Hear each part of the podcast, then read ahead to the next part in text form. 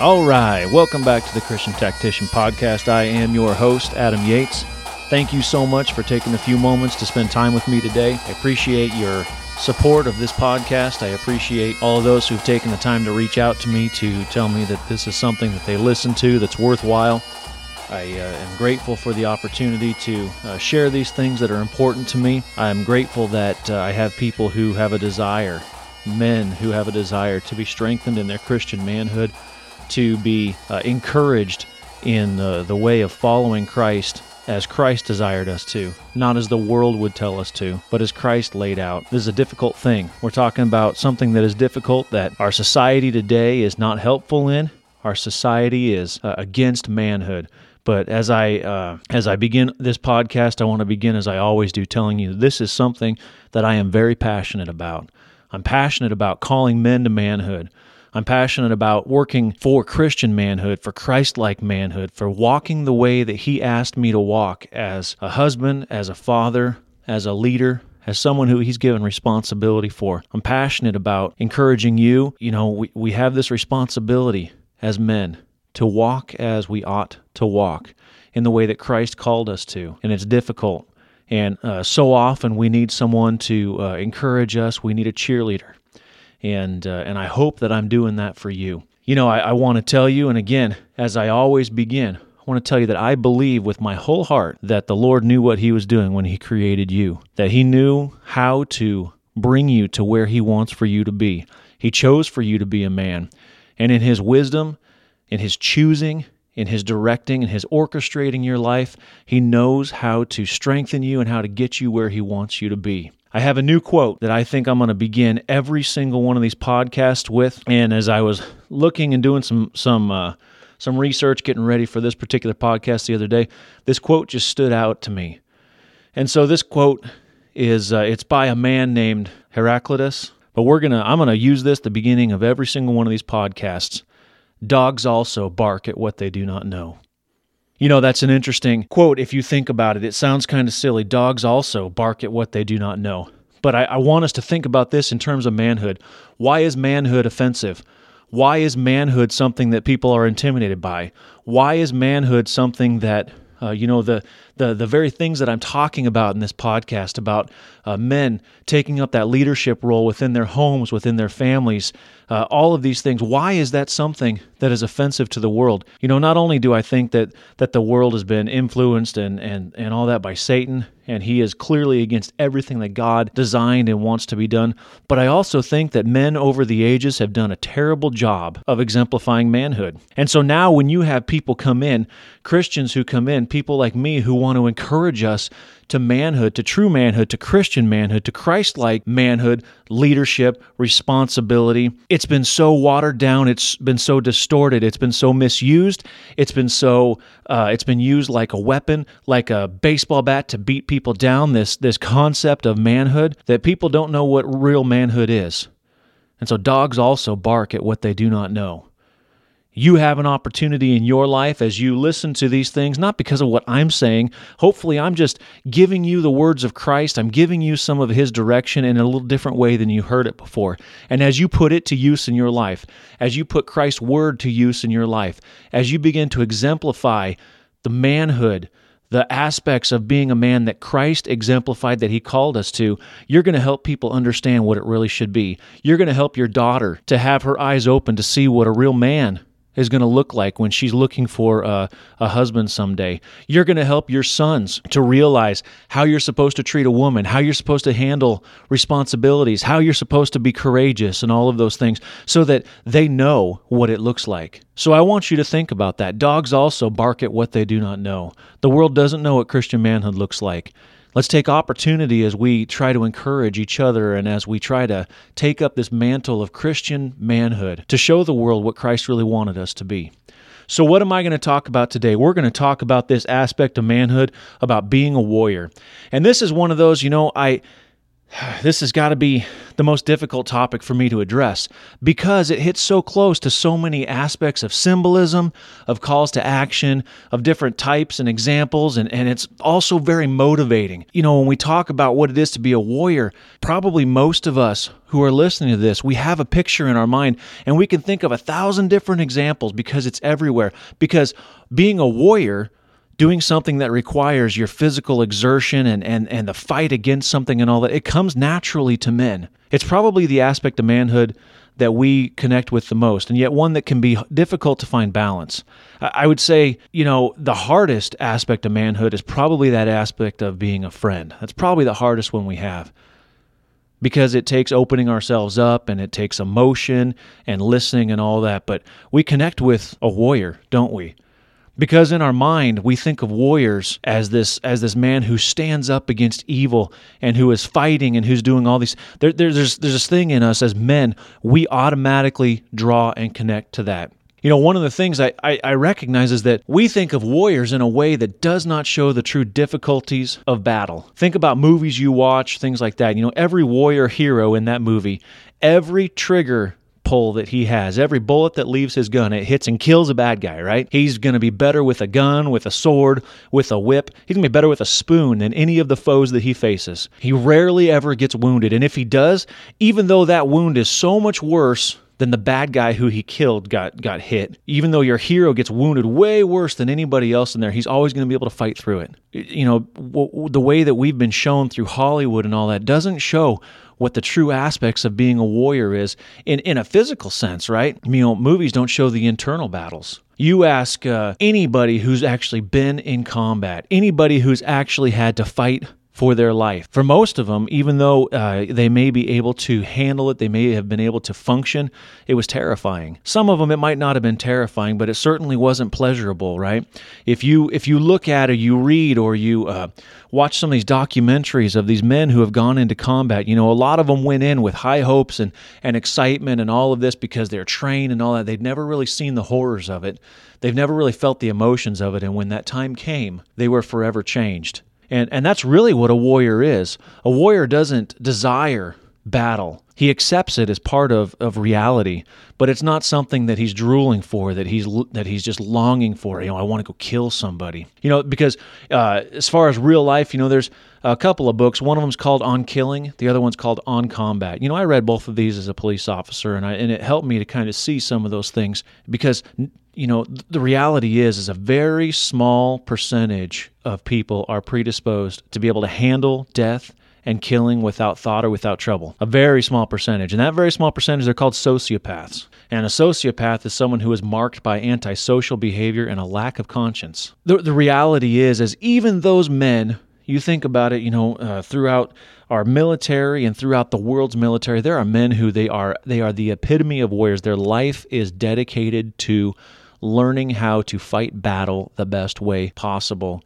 But even them, even those men, even those people who do that, you know, they're it's not what the the movies show. Because the truth about uh, being a warrior is that it's difficult.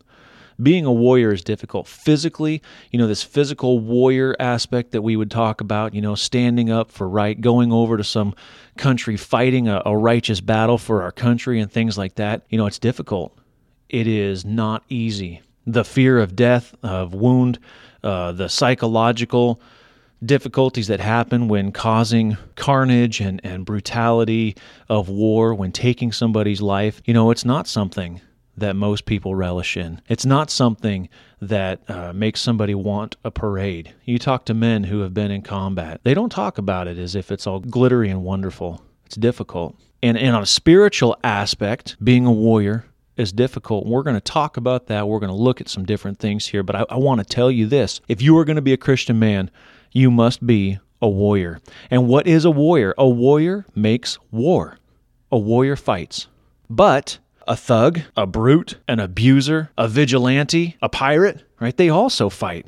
So, what is the difference? What's the difference between a warrior who fights and makes war and a thug or a brute an abuser, a vigilante. A warrior is a man who is under control. You know, we talked about control, about self control. We talked about these things in previous podcasts. A warrior has to be one who is under control. He has to be uh, one who answers to a higher authority. He has orders. He's trained. He has a basis of tactics and theory on how to make war.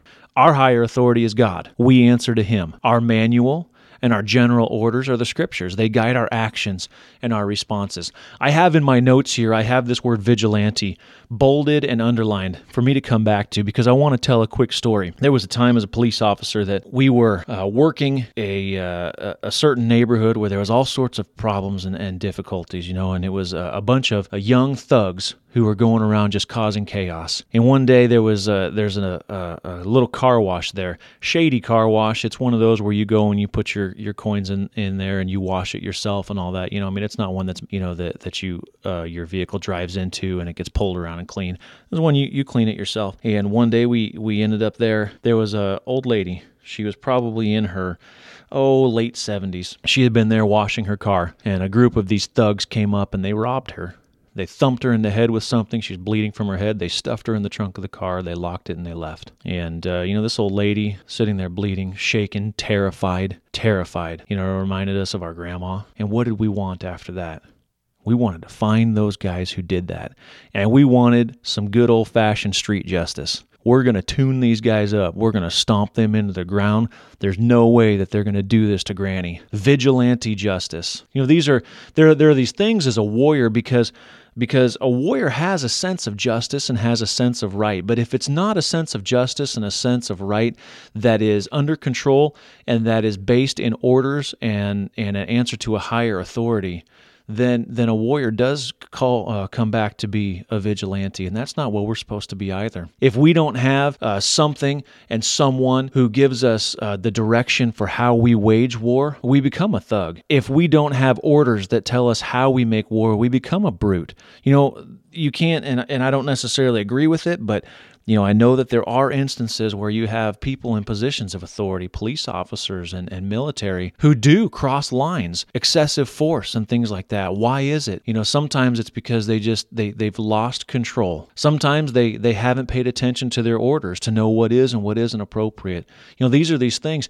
that they're about us in the world, they're around us in the world, and they're also around us in our life as we try as men to be warriors. And so I want you to consider that. Do you know who you answer to? Do you know what your responsibility is. A warrior has a, a very keen and very clear understanding of what his responsibility is, of what he is tasked with defending or fighting, who it is that he is working for, who's under his protection, to what means he can uh, protect them. These are things that you have to have some understanding of in your life. You know, by our nature, males exhibit some level of physical aggression some level of violence, some level of uh, physical confrontation and struggle. If you doubt me when I say that, watch some young boys. Watch a couple of young boys. You know, you bring them together. From the time that they're able to walk and begin to interact with each other, what do you see a couple of young boys doing? From the time they're able to walk, you know, they may walk up to each other to play, but next thing you know, someone is going to push the other one. And as they get a little bit older, you're going to see without any prompting, they're going to have an uh, a a uh, an impromptu wrestling match. They're going to have competitive feats of strength. They're going to take sticks and they're going to make them into swords and guns, and that is across the board. You know, you can you can have pacifist parents, and you stick a couple of boys out there in the woods where they've got they're going to grab some sticks and they're going to have sword fights. They're going to do this thing. Why? Because by nature, men exhibit some level of physical aggression. You know, there's this interesting thing. I don't know if you've seen this this uh, video, but you know, our world right now is being surrounded with this whole transgender movement nonsense. I was reading an article one time, uh, not that long ago, where the the the basis of it was is you know you can you can try to change the look of a man into a woman but you can't change some of those manly aspects directed me towards a youtube video where this transgender former military man who is now transgender, dressed like a woman and everything, you know, nice square jaw. This this guy, girl, whatever whatever he is, you know, big arms, clearly works out. I mean, it looks like a man, you know, with a wig. But uh, he's on this talk show, and Ben Shapiro, uh, uh, conservative um, man, there is also there, and they're having this conversation about transgender. And at some point in this this transgender female former military male, you know, puts his arm around the back of Ben Shapiro and puts his hand on his neck, and because he didn't like something that Ben Shapiro had said, and he tells him, "You cut that out now, or you'll go home in an ambulance." You can't change some of these aspects of manhood. There is something ingrained in us as men for confrontation, for some level of physical aggression, of violence, being willing to have a struggle. If it's not tempered, if it's not trained, if it's not under control, you are not a warrior. You become a brute. You become a pirate. You become an abuser. You become someone who uses your strength, your masculinity, your ability, uh, your intellect, whatever those things are, as a hammer as a baseball bat and beat people down. And, you know, we, we had talked in a previous podcast about meekness, and meekness truly is, truly is what a warrior should be clothed in. Meekness. I can, but I don't. Having ability, but not necessarily doing it. Falling back on his orders, falling back on his understanding of what it is that is worthy of his time, of his fight, of his battle, all those things. You know, this is what a warrior ought to be. You know, I want to uh, cut right here to a speech from a movie, uh, from the movie Braveheart, and and I want us to listen to this. And this is a stirring speech that is given, and and I want you to think about it as you listen to this speech, as you listen to this. And you know, I'm sure this isn't what William Wallace really said before this battle, but whoever the writer was, they wrote something that was awesome here, and it and it is inspiring. And I'm certain that, that these sorts of words have inspired men to be willing to give their life for thousands of years because a warrior has to have something that is worth fighting for. So let's listen to this speech here and we'll come back after that and talk about it. I am William Wallace. And I see a whole army of my countrymen here in defiance of tyranny. You've come to fight as free men. And free men you are. What will you do without freedom? Will you fight? Fight against that? No! We will run! And we will live. Aye. Fight and you may die. Run and you'll live. At least a while. And dying in your beds many years from now, would you be willing to trade all the days from this day to that for one chance, just one chance, to come back here and tell our enemies that they may take our lives, but they'll never take our freedom!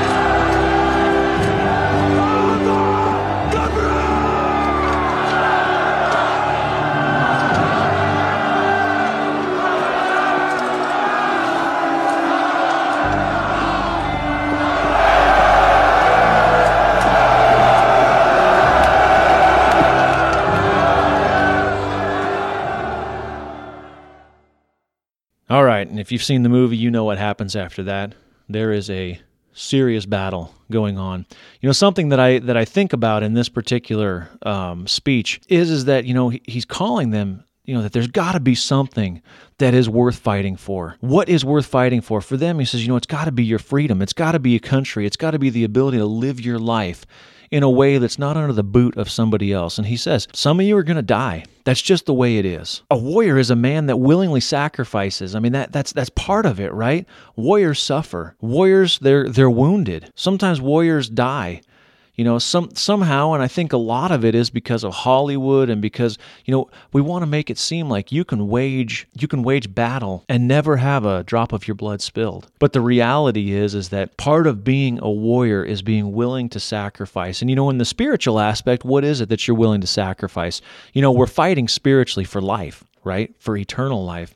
And so, what do you end up sacrificing? You know, sometimes you might have to sacrifice friendships. People might walk away from you. You might be viewed as an inconvenience, a frustration. You might find yourself not invited places. You might find yourself, I've said it so many times in previous podcasts, you know, lacking sleep, staying up late, finding yourself for hours on your knees in prayer, asking for your strength, for the strength of others, being willing to uh, stand up and speak on behalf of somebody else, to stand against evil. You know, that's that's what the price is that is paid. You know, there has to be something that is worth fighting for in your life, a spiritual battle. You know, we talked about that when I talked about and I laid out those four things, those four things about what I think a man is. You know, a man does not stand idly by. A man desires and accepts responsibility. A man leads from the front. And a man and a man has an expectation of something that is greater from God, something that makes it willing. You know, it makes him willing to sacrifice, being willing to have people walk away from you because oh, that guy, you know, he won't do this or he won't do that. You know, he stands up for his morals. He stands up for, you know, tells me not to do something that I that that I want to do because it's not right. There must be something that that is is worthy of you sacrificing for, worthy of you engaging in this battle of Christian manhood, something that's lasting, something that's bigger than yourself, something worthy of sacrifice. You know, you have an eternal soul it will last forever. And where it lands in eternity, a great portion of that decision is yours because you're making decisions every day on where you land in there. And we are in a battlefield, a spiritual battlefield. And we're going to talk about that a little bit more. What else is worthy of sacrifice? You know, the eternal soul of your wife, of your children, of your friends, of those people who are around you. You know, a man's willing to take on responsibility. Those people who wander into your realm, those people who are part of it, those people who who interact with you, you have some responsibility over. Are you willing to sacrifice? For them? Are you willing to be uncomfortable for them? A warrior is someone who's willing to be uncomfortable. Think about those guys who spent, you know, all that time in trenches in World War One. You know, I, I I talked about in one of these previous podcasts, you know, Band of Brothers and, and looking at these guys in Easy Company, the Battle of the Bulge in Bastogne. You know, there's one guy who he says, you know, even on the coldest night, coldest night you can think of, he says, I'll tell my wife, you can ask her, man, I'm glad I'm not in Bastogne. Warriors are uncomfortable. There is a price to be paid. But along with the price to be paid, there is a blessing in the end, and there is satisfaction that can come. There's satisfaction. You know, I, I, I'm looking forward, well, I'm, I'm looking forward one day, long time in the future, to laying on my deathbed, long, long time in the future, laying on my deathbed and looking back at a life that was spent for Christ, looking at successful children and grandchildren, hopefully great grandchildren, and my wife of, you know, I hope I hope 70 years or more, I hope more than that. Looking at souls that I have been able to interact with and have some sort of effect on. You know, there is a blessing to the suffering and to the price that we pay. If you are making war, if you are engaged in spiritual warfare, if you are facing Satan when he uh, tries to attack you every day rather than giving up, rather than throwing your hands up, rather than being wounded and retreating, confronting that enemy is going to come at a cost. You must know that. This should not bother you as a Christian warrior. You know, it didn't bother Christ. You remember that place in Scripture where Christ was talking about, he says, you know, if a man does not does not eat of my body and, and drink of my blood there's no life in him. You know he was he was talking about these things. He wasn't talking about you know physical his flesh and physical his blood. You know he was he was he was explaining things to the people there. But it says after that there was many of his disciples that no longer walked with him. They walked away. And did he run and try to get him back and say i'm sorry i shouldn't have said those things. I shouldn't have laid out what my what my father told me to no. He looked at who else was still there and he said are you going to leave me too? So I'm, I'm not changing this is my battle that I'm here to fight. So we shouldn't be bothered as a Christian warrior when we stand up for what's right, when we fight these spiritual battles, when we use the sword of the Word of God and we confront Satan where he's at and where he's attacking, and we might find ourselves sometimes alone. shouldn't bother us. You know, the reality is, is that people are afraid of warriors because a warrior courageously handles problems. You know, it's interesting to think for all of the negativity about police and things like that, this, uh, you know, going on currently, for all the negativity, for all the negativity about police, about law enforcement, people frustrated with them, you know, from they're too heavy handed to they're taking our liberties and all that sort of stuff. Did you watch after the Boston Marathon when they finally found and and finished this battle with these men who tried to kill thousands of people if they could. The people of Boston were on the sidewalks cheering the Boston SWAT team as they're driving by in their armored vehicles after that. You know, because even though people might have some frustrations, when it comes to danger, when it comes to lives being taken, when it comes to that, people are looking for a courageous warrior to come in. Your children are looking for someone to handle the problems of life, and you as a godly Christian man, you fight those battles. You point them to Christ. You help them through it. You fight Satan off at every step. You know, a large majority of people are afraid and they're uninclined to violence. This is how millions of people have been systematically killed. The Jews, millions of them taken. They were they were they were not willing to fight. You know, uh, you look at the Russians. You look at you know Lenin and then Stalin and you know these you know they killed millions of people because millions of people are are uninclined. They're not willing to physically fight.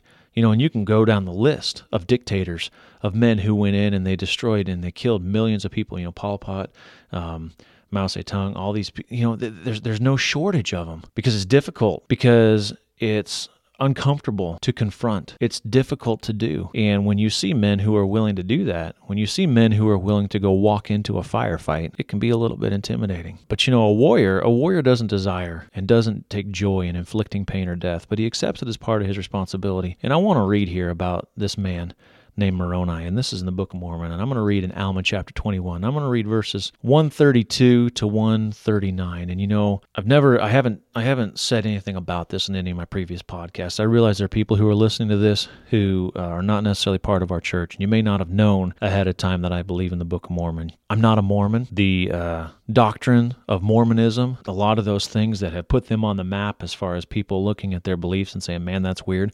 You don't find those things in the Book of Mormon. In fact, you find the Book of Mormon preaching against it. But why do I say all that? You know, you may not necessarily uh, believe that the Book of Mormon is the Word of God.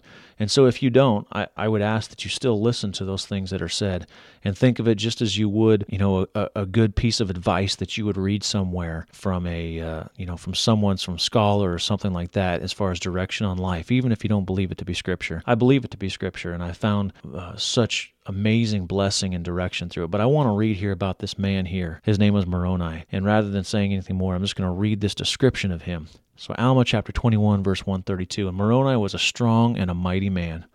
He was a man of perfect understanding. Yea, a man that did not delight in bloodshed, a man whose soul did joy in the liberty and the freedom of his country and his brethren from bondage and slavery. Yea, a man whose heart did swell with thanksgiving to his God for the many privileges and blessings which he bestowed upon his people. A man who did labor exceedingly for the welfare and safety of his people. Yea, and he was a man who was firm in the faith of Christ, and he had sworn an oath to defend his people, his rights, his country, his religion, even to the loss of his blood. Now the Nephites were taught to defend themselves against their enemies, even to the shedding of blood if it were necessary. Yea, and they were also taught never to give an offense, yea, and never to raise the sword except it were against an enemy, except it were to preserve their lives. And this was their faith, that by doing so God would prosper them in the land. Or, in other words, if they were faithful in keeping the commandments of God, He would prosper them in the land, yea, and warn them to flee, or to prepare for war according to their danger, and also that God would make it known to them whether they should go to defend themselves against their enemies, and by so doing, the Lord would deliver them. And this was the faith of Moroni. And his heart did glory in it, not in the shedding of blood, but in doing good, in preserving his people, yea, in keeping the commandments of God, yea, and resisting iniquity. You know, if you read about it, this man Moroni, he was a warrior. He led armies and he killed. And it says here that he didn't enjoy it. It wasn't a delight that he had in bloodshed, but he realized that it was necessary for the liberty and the freedom of his country, and he did it as a man who had a firm faith in Christ. He was willing to fight to defend his people, his rights, his country, his religion, even to give his own life for it. You know, he came from a people and they were taught that you are allowed to defend yourself. You don't you don't go and you don't kill somebody. You don't go and attack somebody. You are allowed to defend yourself. You don't give an offense. You're able to protect lives. And they said, and, and you know, their belief was is if they do that, and if they are faithful in keeping the commandments of God, that God would help them to prosper in the land and that he would warn them if they needed to flee or to prepare for war and that you know he would help them to know what it is that they should do and he would deliver them if they were faithful if they believed and they followed his word and this was Moroni's faith and he took glory in the fact that not in shedding blood but in preserving his people and it says in keeping the commandments of God and resisting iniquity. You know, this is both sides of the warrior coin the physical and the spiritual, that he was willing to sacrifice his own life if it was necessary, just like millions, millions of men over the years have done in defense of their lives and of their freedom and things like that. But he also was willing to labor against and to fight against iniquity. You know, he held himself to the standard of Jesus Christ. He knew what his orders were, he knew who his authority was. And in doing so, he battled spiritually against those things that tried to destroy his people. Society is afraid of warriors, though. They make people uncomfortable because they don't run from confrontation. That's one of those things that, that you need to have in your mind and you know, in the academy, in the police academy, we were taught the warrior mindset. We were taught this warrior mindset. We were taught that if you get hurt, if you get injured, you get up and you fight through it. We were taught that you know you you take the fight to someone who is trying to hurt you. We we were taught that you're willing to fight, that you're willing to give your own life, that you're willing to sacrifice and be uncomfortable and even to to the shedding of your own blood for somebody else. You know, we were taught a warrior mindset. Years later, in the police academy, they, they changed it, right? Society changed. We don't like police officers being called warriors. Ferguson happened. They didn't like SWAT team members. They didn't like the look of that. People who were, you know, these men who were just trying to keep control over a situation that was out of control. We didn't like that. Society didn't like it. What do we want to do? You know, the police are too militaristic. We need to we need to change it. So what they started started doing in the police academy is is they stopped teaching the warrior mindset and they changed it to a guardian. We want you to be a guardian. And you know, on the surface, you think, well, that's not that bad. I mean, a guardian, that's an important that's an important thought process. You know, you guard something. But what is the difference? You know, a warrior makes war. A Christian warrior makes war against Satan, against sin, against temptation, against suffering. A guardian you know, that's someone who stands guard and protects, and that's not bad, but it lacks a proactive element that a man must have. Proactive, looking for dangers and addressing them. We've talked about this in previous podcasts. We've talked about this when it comes to things like pornography, when it comes to things like where your eyes go. We've talked about this, about checking your 90s, about considering what you do, where you go, being proactive so you don't fall into traps, so you don't find yourself wounded, so you don't find yourself down. A warrior, a warrior is someone who is proactive. A warrior is someone who goes after the enemy, doesn't just wait for them to come because Satan is active and he is looking for opportunity and we have to we have to meet him. We have to fight him. We have to be preparing our families, telling them ahead of time, you know, teaching your children, letting them know what the dangers are, encouraging your friends that Satan is out there and he is trying to to win he is trying to destroy. He is trying to to uh, brutalize every one of us if he can. Although logically linked to someone who is engaged in war, a warrior is anyone who fights the good fight, who fights for Christ. But I, I, want I want you to think about this. Consider your children. Consider the assault that our society is coming with, and it's led by Satan. A warrior is not just responsive, he's proactive, looking ahead, preparing the battle plans, considering options and tactics, teaching his children, warning them ahead of time, fighting the fight through God's word, through the sword of God's word. You know, what is this podcast? What is this? I hope you see what this is. Not only is it my passion, but this is how I am trying to be a Christian warrior. I'm trying to be proactive and I'm looking ahead. What is the tactic that I'm using? I'm using this new this this I mean podcasts aren't new, but it's new for me and it's slightly uncomfortable right? Because anybody in the world can listen to this, and any number of them can be offended and make my life miserable. But you know, I'm, I'm using this tactic to try to warn and to try to teach and to try to encourage, right? This is what warriors do. Are you looking for how you can share the word of God and how we overcome the dangers of this world with those around you? Not just responsive, are you being proactive? Are you looking ahead? Are you finding ways? This is what a warrior does that guy who I had that opening quote from, he makes this this uh, there's this quote that's attributed to him. You look on the internet, some people say it's him, some people say it wasn't, but this is the quote attributed to him. Out of every 100 men, 10 shouldn't even be there. 80 are just targets. 9 are the real fighters and we're lucky to have them for they make the battle. Ah, but the one, one is a warrior and he will bring the others back. You know, a warrior is motivating to those who are around him. He exudes confidence that comes from training, from skill, and from experience. You know, that's one thing that I that I saw that in the in the police department. I'm sure military guys see that. You know, there are those men around there that you know they've learned and they've grown in their training they have skill with their weapons and with their tactics and they and they've had some experience and you know they exude it just comes off of them confidence not cockiness But you know, I, I, I look to those men. There were those men that I saw in my police career, you know, on the SWAT team and stuff. They they've been there and they've done that. And they recognize how what their limitations are. And you know, when something went bad, those are the guys that you looked for. You look to how are they reacting? And I found myself that that I began to gain more confidence more confidence when you know that I could handle anything that was thrown at me. I felt confident. There's I you know at this point I feel like there was just about anything that I can imagine in my mind as a police officer could have happened that I felt confident that I could have at least initially begun to handle it. Not that I would have solved it perfectly, but it wouldn't make me want to cower and run away. Uh, so am am I like that spiritually? Oh man, I'm working on it. I'm not not necessarily there yet. But you know, as a warrior, we're always training, we're always learning. You know, you're getting in your scriptures, you're you're understanding God's word, you're putting it to use in your life. You're asking your mentors, your friends around you, you know, you're sharpening each other. A warrior's motivating to those around him, and you can be motivating to those around you when you overcome a a uh, a sin, a difficulty, when you come out the backside of a terrible trial. You know, I feel like in a lot of ways, I mean, God has been so good. He'd been so good to me. And we, you know, my family and I, you know, we've gone through a terrible trial. The difficulty I never thought that I would go through. And, you know, now it feels like in so many ways we're coming out the backside of it. And I don't know what's going forward, what's going to happen. You know, there may be more trials yet to come, but I'm here to tell you that from my experience, from being involved in this battle, this this battle that that a good portion of it over the last year and a half or so was, was spiritual. It was between my ears. I feel like I've come out of it so much stronger. And I feel like I can give and I can be motivating to those who go through trials like I have. You know, this is true spiritually. When you overcome, you're motivating to those who are around you.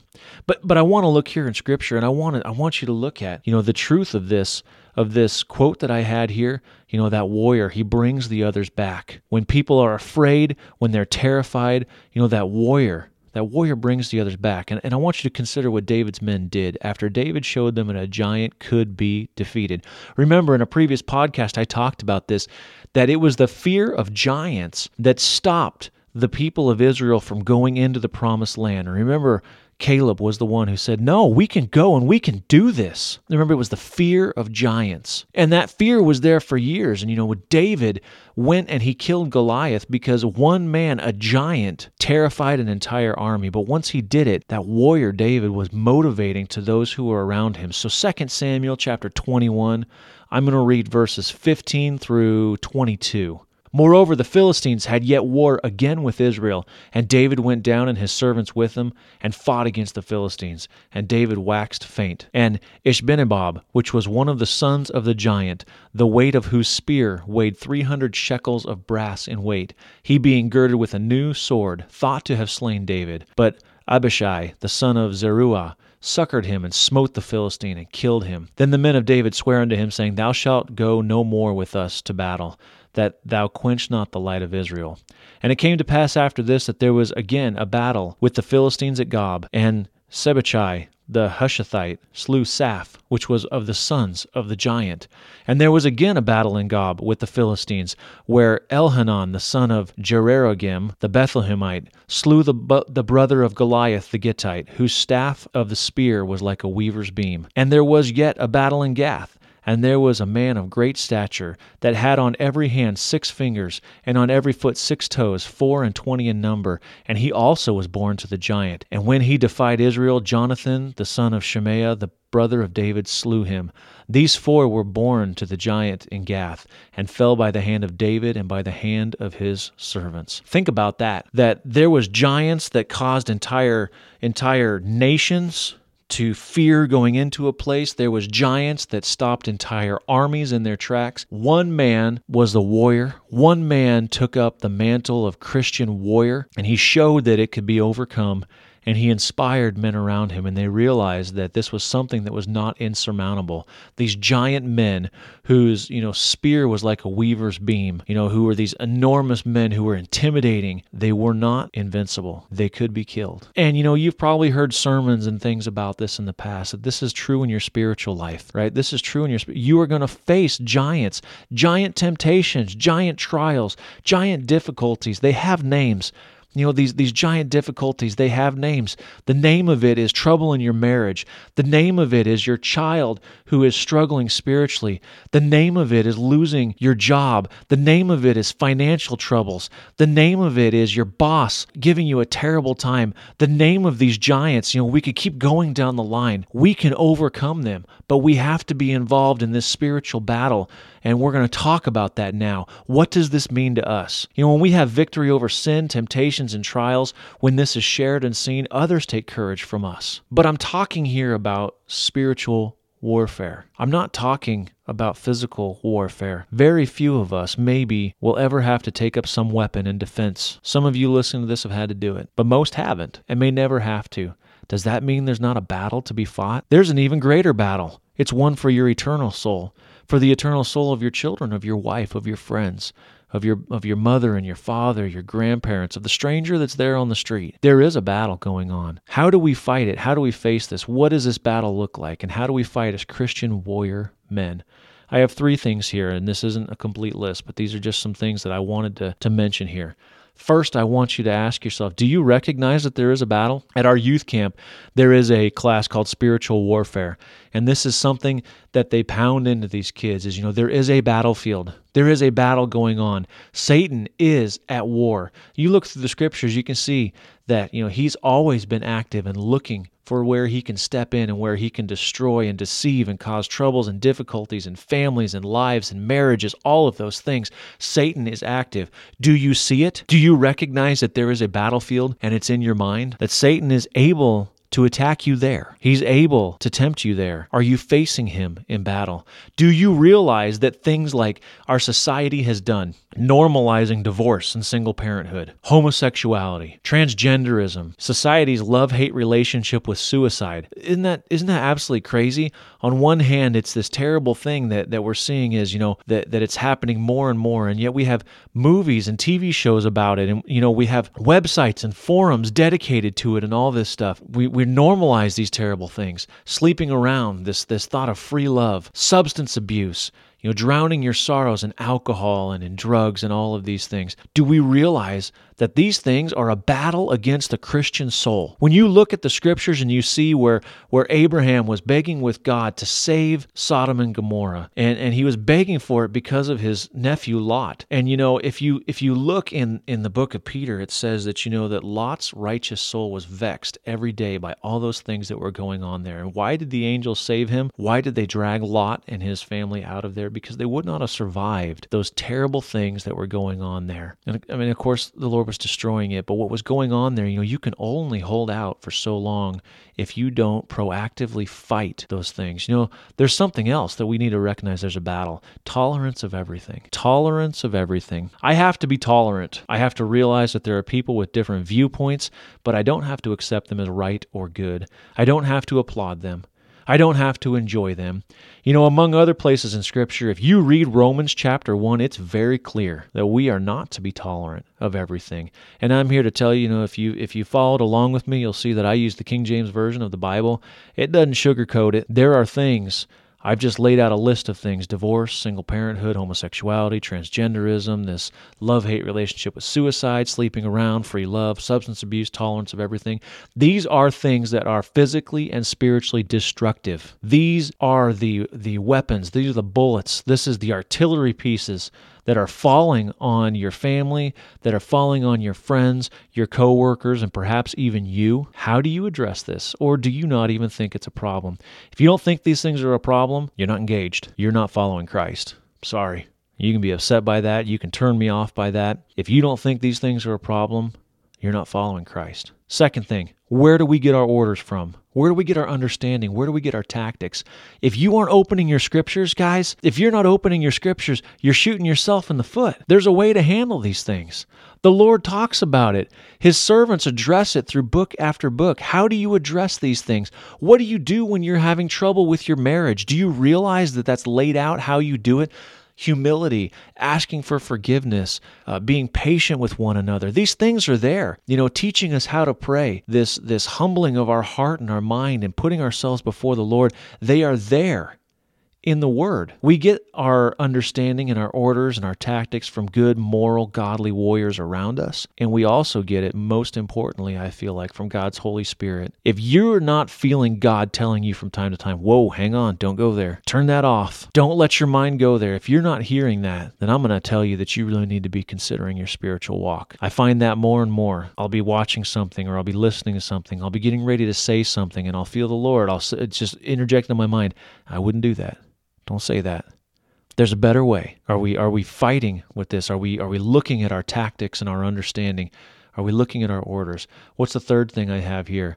You know, how we fight these warriors, uh, these battles as Christian warriors. You know, this third thing, you have to, there, there must be action. I was reading a book, um, Black Hawk Down, the book is is is very very detailed and very good you know and there's this part there where there's one of these rangers and he was talking to he was talking to his mother and she was saying why do you want to go to war why do you want to go to war? And he said, You know, imagine you spent your entire life learning and practicing how to be a nurse, but you never got to actually touch a patient. And he said, This is this is what it is. And I, you know, I remember that for the Band of Brothers, right? That very last episode where they're showing um, little bits of the interviews from all these guys. And one of those guys said, You know, there were, there were three or four guys in my town. They could not go to war and they committed suicide. I'm not applauding that but there was something in their mind. They wanted to be able to be a part of action. A warrior, a warrior is willing and is looking for where he can use his training and his skills in accordance with his general orders, in accordance with his manual of arms in accordance with that higher authority, but he's looking to do it. There has to be action. And I've talked, I've talked over and over again in these podcasts. Cross yourself, that's action. Dig your 90s, that's action. As a friend, are you willing to give faithful wounds to your other friends, taking action to call them up higher? You know, you can't be afraid to speak, to be mo- to be led, to move if God is the one who is directing it. This is how we battle as Christian men. I want to read very familiar verses here. Ephesians chapter 6, verses 10 through 17. If you don't already know what this is, you need to get in your scriptures more. We're going to talk about the armor of God, and I'm going to hope to, to draw this to a close here. Ephesians 6 and 10. Finally, my brethren, be strong in the Lord and in the power of his might. Put on the whole armor of God, that you may be able to stand against the wiles of the devil. For we wrestle not against flesh and blood, but against principalities, against powers, against the rulers of darkness of this world, against spiritual wickedness in high places. Wherefore take unto you the whole armor of God, that you may be able to withstand in the evil day, and having done all, to stand. Stand therefore, having your loins girt about with truth, and having on the breastplate of righteousness, and your feet shod with the preparation of the gospel of peace, above all taking the shield of faith, wherewith you can be able to quench all the fiery darts of the wicked, and take the helmet of salvation, and the sword of the Spirit, which is the word of God I hope that these are familiar verses to you, and I want to take just a moment to say a couple things about each of these pieces of armor. And I want to start with the loins girt about with truth. You know, your belt is what holds it all together. How many of us, our pants would fall down if we didn't wear a belt? Truth is what makes you complete, truth is what holds you together. This is why we can't compromise God's word. This is why we can't dumb it down or water it down. I know some of you are gonna are gonna take a little bit of offense at this, but you know this is why I use the King James version of the Bible and not some more modern version that reads easier and all that. Because if you look at those things, we begin to water down. We begin to water it down to where now you have Bibles that they take out things that they don't like that might possibly be offensive. We take away the truth of God and we have nothing to hold us together. Now now get away from my my comment about Bibles if it offends you. I'm sorry, I didn't mean to offend you. This is exactly how I feel, though. But think about in other ways. Are there other ways that Christianity today waters it down? Hey, you know, it's grace and not works. It doesn't matter what you do. Are you kidding me? That's not truth. That's not truth. Christ taught that everything you do matters, and it's laid out throughout the scriptures. What you do matters. We can't dumb it down. You can't fight battle without truth. You can't fight sin without the truth of Jesus Christ. Have your loins girt about with truth, God's word, uncompromised. God's word. Move on to the next one. I'll get off of that rant for now, but I'm really passionate about that. Because if you look at Christianity today, because we want to make everything easier and to taste better and easier to accept, we dumb it down. Nobody benefits from that. Truth is what makes you complete. Having your loins girt about with truth, that's what holds it all together. You know, that breastplate, it covers your heart. Where decisions and emotions come from, you know, it's protected. Protected by the desire to follow God's word, righteousness. I want to do what He wants me to do. You know, your conviction, your conviction of the importance and the necessity of following God's word. That's what guards your heart. You know, your feet shod with the preparation of the gospel of peace. I have these boots, they're comfortable and they take me where I want to go. Ultimately, what takes you into any battle should be your desire for peace peace from sin, peace from temptation, peace from wrong. To accomplish peace, your feet will take you into danger. Think about that. You know, this shield of faith, I'm not going to spend a lot of time because we, we not that it's not important, but you know, it, we have to have this belief that it's all worth it. This is what enables us to fight and protects us and protects our actions because I believe that there is a God who is able to deliver. And so I can fight knowing that there is something worthy of fighting for.